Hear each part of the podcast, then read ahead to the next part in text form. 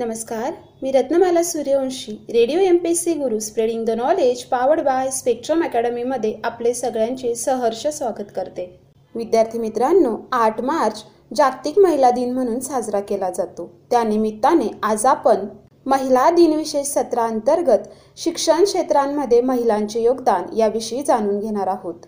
विद्यार्थी मित्रांनो महिला मुक्तीची भाषा फक्त आजच्या पुरती नको तुझा उत्सव म्हणून फक्त आजच आरती नको. ओठातला आणि पोटातला तुझा आवाज जन्माला घाल. प्रत्येक काळही बदलेल मग नव्या युगाची चाल. प्रत्येक काळही बदलेल मग नव्या युगाची चाल.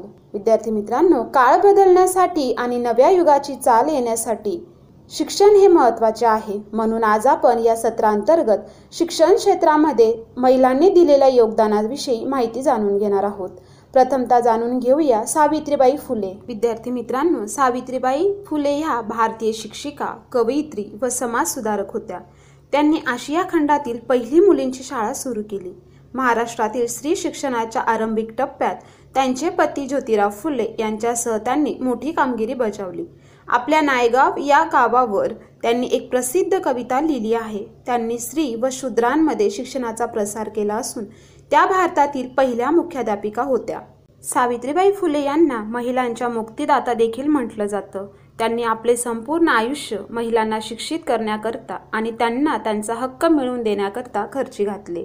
विद्यार्थी मित्रांनो महिलांना शिक्षणाच्या प्रवाहात आणताना सावित्रीबाईंना अनेक संघर्षांना सामोरे जावे लागले. परंतु त्यांनी हार मानली नाही आणि धैर्य खचू न देता संपूर्ण आत्मविश्वासाने संघर्षाला सामोरे गेल्या आणि यश मिळवलेच. सावित्रीबाई फुले यांचा जन्म तीन जानेवारी अठराशे एकतीस साली झाला. सावित्रीबाईंच्या आईचे नाव लक्ष्मीबाई तर गावचे पाटील असणाऱ्या वडिलांचे नाव खंडोजी नेवसे पाटील होते. इसवी सन अठराशे चाळीस साली ज्योतिराव फुले यांच्याशी सावित्रीबाईंचा विवाह झाला. लग्नाच्या वेळी सावित्रीबाईंचे वय नऊ तर ज्योतिरावांचे वय तेरा वर्षाचे होते. सावित्रीबाईंचे सासरे गोविंदराव फुले हे मूळचे फुरसुंगीचे गौरे. परंतु पेशव्यांनी त्यांना पुण्यातील फुलबागेची जमीन बक्षीस दिली म्हणून ते पुण्याला येऊन राहिले व फुलांच्या व्यवसायावरून त्यांना फुले हे आडनाव मिळाले. विद्यार्थी मित्रांनो सावित्रीबाईंचे पती ज्योतिराव यांना लहानपणापासूनच मातृप्रेम लाभले नाही. सगुनाऊ एका इंग्रज अधिकाऱ्याच्या मुलाच्या दाई म्हणून काम करायच्या. त्यांना इंग्रजी कळायचे व बोलताही यायचे. त्यांनी आपल्या या ज्ञानाचा उपयोग ज्योतिरावांना प्रेरित करण्यासाठी केला. ज्योतिरावही शिक्षणाकडे आकर्षित झाले. सावित्रीबाईंना ख्रिश्चन मिशनऱ्यांनी लग्नापूर्वी दिलेले एक पुस्तक त्या सासरी घेऊन आल्या होत्या. त्यावरून ज्योतिरावांनी एक मार्ग सापडला. त्यांनी स्वतः शिकून सावित्रीबाईंना शिकवले. सगुणाऊ तर सोबत होतीच दोघीही रीतसर शिक्षण घेतले.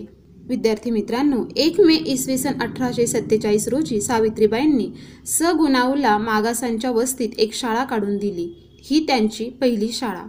गुणावूंना त्या शाळेत बोलविण्याचेच आले. सगुणाव तेथे आनंदाने व उत्साहाने शिकू लागल्या. पुढे ही पहिली शाळा मध्येच बंद पडली. एक जानेवारी इसवी सन अठराशे अठ्ठेचाळीस रोजी पुण्यातील बुधवार पेठेतील भिडेवाड्यात ज्योतिराव आणि सावित्रीबाईंनी मुलींची शाळा काढली. साऱ्या कर्मठ समाजाच्या विरोधाला न जुमानता विवाहानंतर शिक्षण घेतले आणि शिक्षक मुख्याध्यापक बनून शिक्षण दिले. केवळ चार वर्षात अठरा शाळा उघडल्या आणि चालवल्या. तत्कालीन ब्रिटिश भारतातली एक उद्देशीय व्यक्तीने काढलेली ही पहिलीच मुलींची शाळा ठरली. विद्यार्थी मित्रांनो या शाळेत सावित्रीबाई मुख्याध्यापिका म्हणून काम पाहू लागल्या. त्या काळात पुण्यातील अन्य भागातही दोन तीन मुलींच्या शाळा त्यांनी सुरू केल्या व काही काळ चालवल्या. मुंबईतल्या गिरगावातही त्यांनी सुमारास स्टुडंट लिटररी अँड सायंटिफिक सोसायटीने कमळाबाई हायस्कूल नावाची मुलींसाठीची शाळा सुरू केली. ती शाळा दोन हजार सोळा सालीही चालूच आहे. मिशनरी नेसलने पियरी चरण सरकार यांनी मुलींसाठी पहिली शाळा बरखास्त टाकून येथे अठराशे सत्तेचाळीसमध्ये काढली. सावित्रीबाईंच्या शाळेत सुरुवातीला सहा मुली होत्या. पण अठराशे अठ्ठेचाळीस संपेपर्यंत ही संख्या चाळीस ते पंचेचाळीस पर्यंत जाऊन पोहोचली. या यशस्वी शाळेचे स्वागत सनातनी उच्च वर्णीयांनी धर्म बुडाला जग बुडणार कली आला असे सांगून केले. सनातन्यांनी विरोध केला अंगावर शेण फेकले. काही उन्मत्तांनी तर अंगावर हात टाकण्याची भाषा केली. पण अनेक संघर्ष करत हा सावित्रीबाईंचा शिक्षण प्रसाराचा उपक्रम चालूच राहिला. त्यासाठी त्यांना घर सोडावे लागले. सगुणाऊ सोडून गेली. अनेक आघात होऊनही सावित्रीबाई डगमगल्या नाहीत. विद्यार्थी मित्रांनो शिक्षणाच्या प्रसारासाठी अन्य सामाजिक क्षेत्रातही काम करणे गरजेचे आहे. स्त्रियांचा आत्मविश्वास वाढवणे गरजेचे आहे हे सावित्रीबाईंनी ओळखले. काही क्रूड रूढींनाही त्यांनी आळा घातला. बालजठर विवाह प्रथेमुळे अनेक मुली वयाच्या बारा तेराव्या वर्षी विधवा व्हायच्या. ब्राह्मण समाजात विधवा पुनर्विवाह अजिबात मान्य नव्हता. पतीच्या निधनानंतर अशा विधवांना सती जावे लागे किंवा मग त्यांचे केशवपण करून कुरूप बनवले जाई. विरोधाचा अधिकार नसलेल्या या विधवा मग कुणीतरी नराधमाच्या शिकार बनत. गरोदर विधवा म्हणून समाज शळ करणार. जन्माला येणाऱ्या मुलाला यातनांशिवाय काहीच मिळणार नाही अशा विचारांनी या विधवा आत्महत्या करत किंवा भ्रूणहत्या करत. विद्यार्थी मित्रांनो ज्योतिरावांनी या समस्येवर उपाय म्हणून बालहत्या प्रतिबंधक गृह सुरू केले. सावित्रीबाईंनी ते समर्थपणे चालवले. फसलेल्या व बलात्काराने गरोदर राहिलेल्या विधवांचे त्या बाळंतपण करत. या बालहत्या प्रतिबंध गृहातील सर्व अनाथ बालकांना सावित्रीबाई आपलीच मुले मानत. याच ठिकाणी जन्मलेल्या काशीबाई या ब्राह्मण विधवेचे मूल त्यांनी दत्तक घेतले. त्याचे नाव यशवंत ठेवले. विद्यार्थी मित्रांनो केशवपण बंद करण्यासाठी नाभिक समाजातील लोकांचे प्रबोधन करणे व त्यांचा संप घडवून आणणे पुनर्विवाहाचा कायदा व्हावा यासाठी प्रयत्न करणे अशी अनेक कामे सावित्रीबाईंनी कल्पकतेने पार पाडली. सत्यशोधक समाजाच्या कार्यातही सावित्रीबाईंचा मोठा सहभाग असे. महात्मा फुले यांच्या निधनानंतर म्हणजेच अठराशे नव्वद नंतर सावित्रीबाईंनी सत्यशोधक समाजाच्या कार्याची धुरा वाहिली. आपल्या विचारांचा प्रसार त्यांनी आपल्या साहित्याच्या माध्यमातून केला. काव्य फुले व बावन कशी सुबोध रत्नाकर हे काव्यसंग्रह त्यांनी लिहिले. पुढील काळात त्यांचे भाषणही प्रकाशित करण्यात आले. विद्यार्थी मित्रांनो इसवी सन अठराशे शहाण्णव सालातल्या दुष्काळात सावित्रीबाईंनी समाजाला सत्य कार्याचा आदर्श घालून दिला. पोटासाठी शरीर विक्रय करणाऱ्या बाया बापड्यांना दुष्टांच्या तावडीतून सोडून त्यांनी त्यांना सत्यशोधक कुटुंबात आश्रयास पाठवले. त्यांच्या कार्याला हातभार म्हणून पंडिता रमाबाई गायकवाड सरकार अशा लोकांनी मदतीचा हात पुढे केला. इसवी सन अठराशे शहाण्णव ते सत्त्याण्णव सालादरम्यान पुणे परिसरात प्लेगच्या साथीने धुमाकूळ घातला. हा जीवघेणा आजार अनेकांचे जीव घेऊ लागला. हा रोग संसर्गजन्य आहे हे कळल्यावर ब्रिटिश शासनाने जबरदस्तीने संभाव्य रुग्णांना वेगळे काढून स्थानांतरित करण्याचा खबरदारीचा उपाय योजला. यातून उद्भवणारे हाल ओळखून सावित्रीबाईंनी प्लेग पीडितांसाठी पुण्याजवळ वसलेल्या ससाने त्यांच्या माळावर दवाखाना सुरू केला. त्या रोग्यांना व त्यांच्या कुटुंबियांना आधार देऊ लागल्या. प्लेगच्या रोग्यांची सेवा करताना सावित्रीबाईंनी प्लेग झाला यातून दहा मार्च अठराशे सत्त्याण्णव रोजी त्यांचे निधन झाले. सावित्रीबाईंनी ज्योतिबांच्या सर्व कार्यात हिरिरीने भाग घेतला. स्त्रियांनी शिकावे हे त्यांचे ब्रीदवाक्य होते. अनाथांना आश्रय मिळावा हेही त्यांचे कार्यक्षेत्र होते. सामाजिक कार्यात त्यांचा पुढाकार असे त्यामुळेच अठराशे शहात्तर ते सत्याहत्तरच्या दुष्काळात त्यांनी खूप कष्ट केले. पुढे अठराशे सत्त्याण्णवमध्ये प्लेगची भयंकर साथ आली असताना त्यांनी आपल्या स्वतःच्या प्रकृतीचीही पर्वा न करता प्लेगची लागण झालेल्यांसाठी काम केले. दुर्दैवाने त्या प्लेगच्या भीषण रोगाच्या बळी ठरल्या. प्लेगमुळेच त्यांचे निधन झाले. विद्यार्थी मित्रांनो पुणे येथील हे शिक्षण कार्य पाहून अठराशे बावन्नमध्ये ईस्ट इंडिया कंपनी सरकारने फुले पती पत्नींचा मेजर कॅन्डी यांच्या हस्ते जाहीर सत्कार केला आणि शाळांना सरकारी अनुदानही देऊ केले. त्यानंतरही सावित्रीबाई फुलेंनी भारतातल्या त्या पहिल्या शिक्षिकेचे आपले शिक्षण देण्याचे व्रत चालूच ठेवले. त्यांनी गृहिणी नावाच्या मासिकात काही लेखही लिहिले. सावित्रीबाईंच्या सामाजिक कार्याबद्दल कृतज्ञता म्हणून एकोणावीसशे पंच्याण्णवपासून तीन जानेवारी हा सावित्रीबाईंचा जन्मदिन बालिका दिन म्हणून साजरा केला जातो. विद्यार्थी मित्रांनो सावित्रीबाई फुलेंवर काही पुस्तकंही प्रकाशित केली गेली. त्यात काव्य फुले काव्यसंग्रह म्हणून सावित्रीबाईंची गाणी अठराशे एक्क्याण्णव सुबोध रत्नाकर बावन कशी ज्योतिबांची भाषणे संपादक सावित्रीबाई फुले अठराशे छप्पन्न. विद्यार्थी मित्रांनो तीन जानेवारी दोन हजार सतरा रोजी सावित्रीबाई फुले यांच्या एकशे शहाऐंशीव्या जन्मदिनानिमित्त त्यांचे गुगल डुडल प्रसिद्ध करून गुगलने त्यांना अभिवादन केले.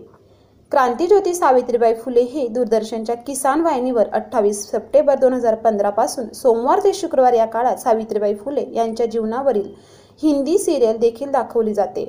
विद्यार्थी मित्रांनो जाणून घेऊया सावित्रीबाई फुले यांच्यावरचे प्रकाशित साहित्य. सावित्रीबाई फुले याचं लेखन केलेलं होतं अभय सदावर्ते. ज्ञानज्योती सावित्रीबाई फुले लेखिका आहेत उषा पोळ खंदारे. सावित्रीबाईंचा संघर्ष केडी खुर्द. कर्मयोगिनी सावित्रीबाई फुले लेखिका आहेत डॉक्टर किरण नागतोडे. पुण्यश्लोक सावित्रीबाई फुले लेखक आहेत गौरी पाटील. युगश्री सावित्रीबाई फुले या पुस्तकाचं लेखन केलेलं आहे विठ्ठल लांजेवार. सावित्रीबाई फुले लेखक जी. ए. उगले. विद्यार्थी मित्रांनो पुणे विद्यापीठाचा नावाचा विस्तार करून ते सावित्रीबाई फुले पुणे विद्यापीठ असे करण्यात आले. पुणे विद्यापीठात क्रांतीज्योती सावित्रीबाई फुले श्री अभ्यास केंद्र या नावाचे एक अभ्यास केंद्र आहे.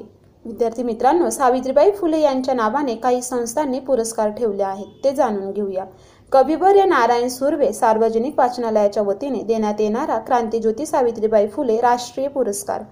पिंपरी चिंचवड महापालिकेचा सामाजिक कार्यासाठीचा सावित्रीबाई फुले पुरस्कार. हा पुरस्कार दोन हजार अकरा बारा सालापासून दरवर्षी महिला बालकल्याण क्षेत्रात उल्लेखनीय काम करणाऱ्या एका समाजसेविकेस दिला जातो. पाच हजार एक रुपये रोख व सन्मानपत्र शाल व श्रीफळ असे या पुरस्काराचे स्वरूप आहे. महाराष्ट्र सरकारचा सावित्रीबाई फुले पुरस्कार. चिंचवड गाव येथील महात्मा फुले मंडळाचे क्रांतीज्योती सावित्रीबाई फुले पुरस्कार. महात्मा फुले प्रतिभा संशोधन अकादमी पुणे. तर्फे सावित्रीबाई तेजस कला राष्ट्रीय पुरस्कार. क्रांतीज्योती सावित्रीबाई फुले आदर्श माता पुरस्कार. क्रांतीज्योती सावित्रीबाई आदर्श शिक्षिका पुरस्कार. मध्य प्रदेश सरकारचा उत्तम शिक्षिकेसाठीचा एक लाख रुपयाचा वार्षिक सावित्रीबाई पुरस्कार. सावित्रीबाई फुले महिला मंडळाच्या वतीने विविध क्षेत्रात काम करणाऱ्या स्त्रियांना दिले जाणारे श्रीरत्न पुरस्कार आदर्श मातारत्न उद्योगरत्न कलारत्न क्रीडारत्न जिद्दरत्न पत्रकारिता रत्न प्रशासकीय रत्न वीरपत्नीरत्न शिक्षणरत्न. मराठी पत्रकार परिषदेचा सावित्रीबाई फुले पुरस्कार. महाराष्ट्र नर्सिंग काउन्सिलचा सर्वोत्कृष्ट नर्सला देण्यात येणारा सावित्रीबाई फुले पुरस्कार. महाराष्ट्र साहित्य परिषदेच्या सासवडचे शाखेतर्फे सामाजिक शैक्षणिक कामासाठीचा सावित्रीबाई पुरस्कार. युनायटेड ओबीसी फोरमचा सावित्रीबाई फुले वैचारिक वाढ्य पुरस्कार. सावित्रीबाई फुले यांच्या नावाची दत्तक पालक योजना सुद्धा आहे. विद्यार्थी मित्रांनो सावित्रीबाई फुले यांचा मृत्यू दहा मार्च अठराशे सत्त्याण्णव रोजी झाला. विद्यार्थी मित्रांनो अशा प्रकारे आता आपण सावित्रीबाई फुले यांच्या शिक्षण क्षेत्रातील कामगिरीबद्दल थोडक्यात जाणून घेतले. विद्यार्थी मित्रांनो आता आपण जाणून घेणार आहोत फातिमा बिबी यांच्या जीवन कार्याविषयी फातिमा बिबी ह्या इसवी सन एकोणावीसशे एकोणनव्वदमध्ये भारताच्या पहिल्या महिला न्यायाधीश आहेत.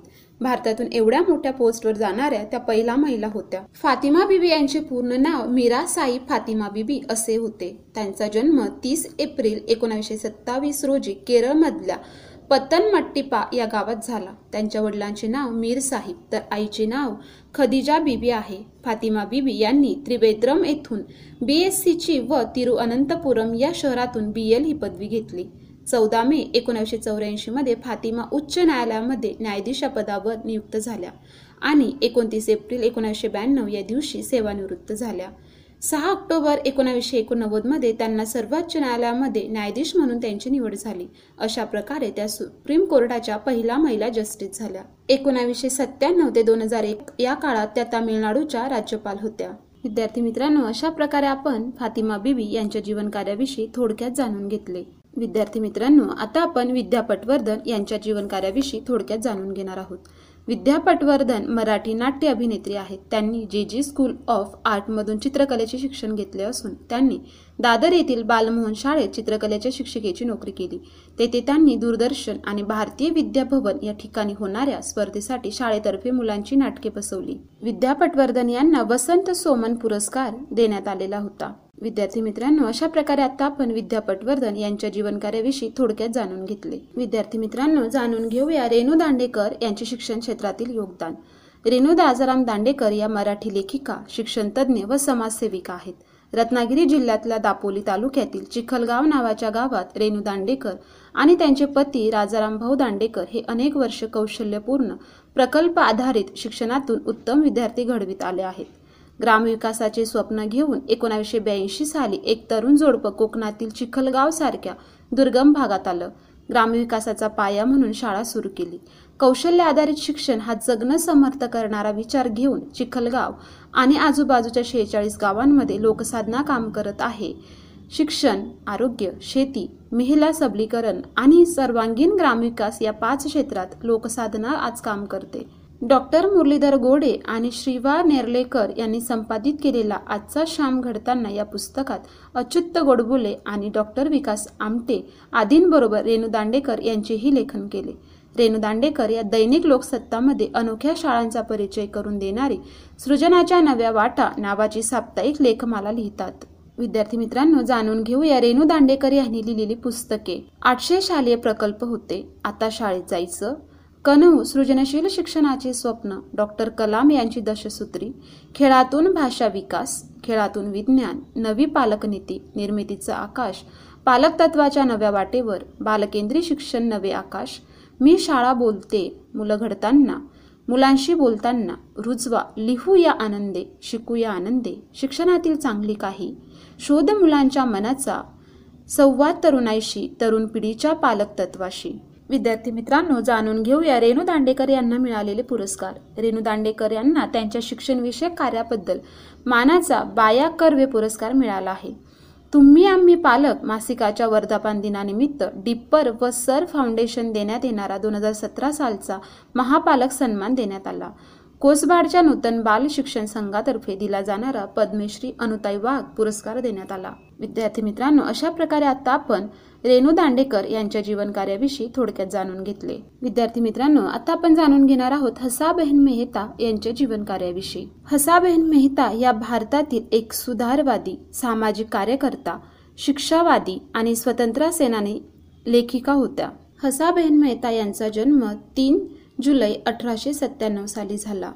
एकोणावीसशे एकोणसाठमध्ये त्यांना पद्मविभूषण हा पुरस्कार देण्यात आला होता. हसाबेन यांचा मृत्यू चार एप्रिल एकोणावीसशे पंच्याण्णव साली झाला. विद्यार्थी मित्रांनो आता आपण जाणून घेणार आहोत आनंदीबाई जोशी यांच्या जीवन कार्याविषयी आनंदीबाई जोशी यांचा जन्म एकतीस मार्च अठराशे पासष्ट रोजी झाला. या भारतातील पहिल्या महिला डॉक्टर होत्या. आनंदीबाई जोशी पूर्वाश्रमीचे नाव यमुना होते. जुन्या कल्याण परिसरातील पारनाका इथे राहणाऱ्या गणपतराव अमृतेश्वर जोशी यांच्या ज्येष्ठ कन्या. वयाच्या नवव्या वर्षी त्यांचा विवाह वयाने वीस वर्षांनी मोठे असणाऱ्या गोपाळराव जोशी यांच्याशी झाला. गोपाळराव जोशी हे मूळचे संगमनेर जिल्हा अहमदनगर येथील रहिवासी होते. लग्नानंतर गोपाळरावांनी आपल्या पत्नीचे यमुना हे नाव बदलून आनंदीबाई असे ठेवले. वयाच्या चौदाव्या वर्षी आनंदीबाईंनी एका मुलाला जन्म दिला परंतु वैद्यकीय उपचार न मिळाल्यामुळे मूळ फक्त दहा दिवस जगले. आनंदीच्या जीवनात हा एक महत्त्वाचा टप्पा ठरला आणि तिला डॉक्टर बनण्याची प्रेरणा मिळाली. गोपाळरावांनी तिला मिशनरी शाळांमध्ये प्रवेश मिळावा म्हणून प्रयत्न केला. कलकत्त्याला गेल्यावर तिने संस्कृत आणि इंग्रजी वाचणे आणि बोलणे शिकले. गोपाळराव कल्याणला पोस्ट ऑफिसात कारकून होते. नंतर त्यांची अलिबाग येथे आणि नंतर कोलकाता येथे बदली झाली. ते एक पुरोगामी विचारवंत होते आणि त्या काळातही त्यांचा महिला शिक्षणाला पाठिंबा होता. आपल्या काळातील इतर पती आपल्या पत्नींना स्वयंपाक न केल्याबद्दल मारहाण करत या उलट गोपाराव हे आपल्या तरुण पत्नीला अभ्यास न केल्याबद्दल मारहाण करत. कारण पत्नीने वैद्यकीय शिक्षण घेऊन डॉक्टर बनावे असा त्यांचा आग्रह होता. ते स्वतः लोकहितवादीची शतपत्रे वाचत. आपल्या पत्नीला शिक्षणात रस आहे हे गोपाळरावांनी जाणले. लोकहितवादीच्या शतपत्रांमुळे ते प्रेरित झाले आणि आपल्या पत्नीस इंग्रजी शिकवण्याचा त्यांनी निश्चय केला. विद्यार्थी मित्रांनो जाणून घेऊया आनंदीबाई जोशी यांचे वैद्यकीय शिक्षण. आनंदीबाईंच्या वैद्यकीय शिक्षणाच्या बाबतीत गोपारावांनी अमेरिकेत काही पत्रव्यवहार केला परंतु हे शिक्षण घेण्यासाठी ख्रिस्ती धर्म स्वीकारण्याची अट होती आणि धर्मांतर करणे तर त्यांना मान्य नव्हते. मात्र त्यांनी प्रयत्न सोडले नाही पुढे आनंदीबाईंची तळमळ आणि गोपाळरावांची चिकाटी यांचे फलित म्हणजे आनंदीबाईंना ख्रिस्ती धर्म न स्वीकारता अठराशे त्र्याऐंशी मध्ये वयाच्या एकोणीसाव्या वर्षी women's medical college of Pennsylvania मध्ये प्रवेश मिळाला. तेथे गेल्यानंतर अमेरिकेतील नवीन वातावरण आणि प्रवासातील दगदग यामुळे आनंदीबाईंची प्रकृती खूप ढासळली होती. परंतु अमेरिकेतील कार्पेंटर जोडप्याचे सहाय्य त्यांना लाभले. विद्यार्थी मित्रांनो सुरुवातीला तत्कालीन भारतीय समाजाकडून आनंदीबाईंच्या डॉक्टर होण्याला खूप विरोध झाला. त्यावेळी आनंदीबाईंनी कोलकाता येथे एक भाषण केले. तेव्हा त्यांनी भारतामध्ये महिला डॉक्टरांची किती आवश्यकता आहे हे पटवून दिले आणि हे स्पष्टपण केले. मला यासाठी धर्मांतर वगैरे करण्याची गरज नाही. मी माझा हिंदू धर्म व संस्कृती यांना कदापि त्याग करणार नाही. मला माझे शिक्षण पूर्ण झाल्यावर भारतात येऊन महिलांसाठी एक वैद्यकीय महाविद्यालय सुरू करायचे आहे. आनंदीबाईंचे हे भाषण लोकांना खूप आवडले. त्यामुळे त्यांना होणारा विरोध तर कमी झालाच पण त्यांना या कार्यात हातभार म्हणून संबंध भारतातून आर्थिक मदत जमा झाली. भारताचे तत्कालीन व्हॉइसराय यांनी पण दोनशे रुपयाचा फंड जाहीर केला. विद्यार्थी मित्रांनो कष्टाच्या आणि जिद्दीच्या जोरावर अभ्यासक्रम पूर्ण करून मार्च अठराशे शहाऐंशीमध्ये आनंदीबाईंना एम डीची पदवी मिळाली. एम डीसाठी त्यांनी जो प्रबंध सादर केला त्याचा विषय होता हिंदू आर्य लोकांमधील प्रसूतीशास्त्र एम डी झाल्यावर व्हिक्टोरिया राणीकडून सुद्धा त्यांचे अभिनंदन झाले. हा खडतर प्रवास करताना त्यांना गोपारावांचा पाठिंबा होता. तिच्या पदवीदान समारंभाला गोपाराव स्वतः उपस्थित राहिले. पंडिता रमाबाई होत्या. भारतातील पहिली स्त्री डॉक्टर म्हणून सर्व उपस्थितांनी उभे राहून जोरदार टाळ्या वाजून आनंदीबाईंची प्रशंसा केली. एमडी झाल्यानंतर आनंदीबाई जेव्हा भारतात आल्या तेव्हा त्यांचे स्वागत व अभिनंदन झाले. त्यांना कोल्हापूरमधील अल्बर्ट एडबर हॉस्पिटलमधील स्त्रीकक्षाचा ताबा देण्यात आला. विद्यार्थी मित्रांनो डॉक्टर आनंदीबाई जोशी यांचा मृत्यू सव्वीस फेब्रुवारी अठराशे सत्याऐंशी रोजी झाला. विद्यार्थी मित्रांनो अशा प्रकारे आता आपण आनंदीबाई जोशी यांच्या जीवनकार्याविषयी जाणून घेतले. विद्यार्थी मित्रांनो जागतिक महिला दिनानिमित्त काही सांगावंसं वाटतं. तुझ्या प्रयत्नांना यशाची सोनारी किनार तुझ्या प्रयत्नांना मिळू दे यशाची सोनेरी किनार. लक्ष लक्ष दिव्यांनी उजळू दे तुझा संसार लक्ष लक्ष दिव्यांनी उजळू दे तुझा संसार. कर्तृत्व आणि सामर्थ्याची ओढून घे नवी झालर कर्तृत्व आणि सामर्थ्याची ओढून घे नवी झालर स्त्री शक्तीचा होऊ दे पुन्हा एकदा जागर स्त्री शक्तीचा होऊ दे पुन्हा एकदा जागर. विद्यार्थी मित्रांनो अशा प्रकारे आज आपण जागतिक महिला दिनानिमित्त महिला महिला योगदानांच्या विशेष सत्रांतर्गत शिक्षण क्षेत्रात योगदान दिलेल्या महिलांविषयी जाणून घेतले. तर आता आपण इथेच थांबूया. तोपर्यंत तुम्ही ऐकत राहा radio M P C Guru spreading the knowledge powered by Spectrum Academy धन्यवाद.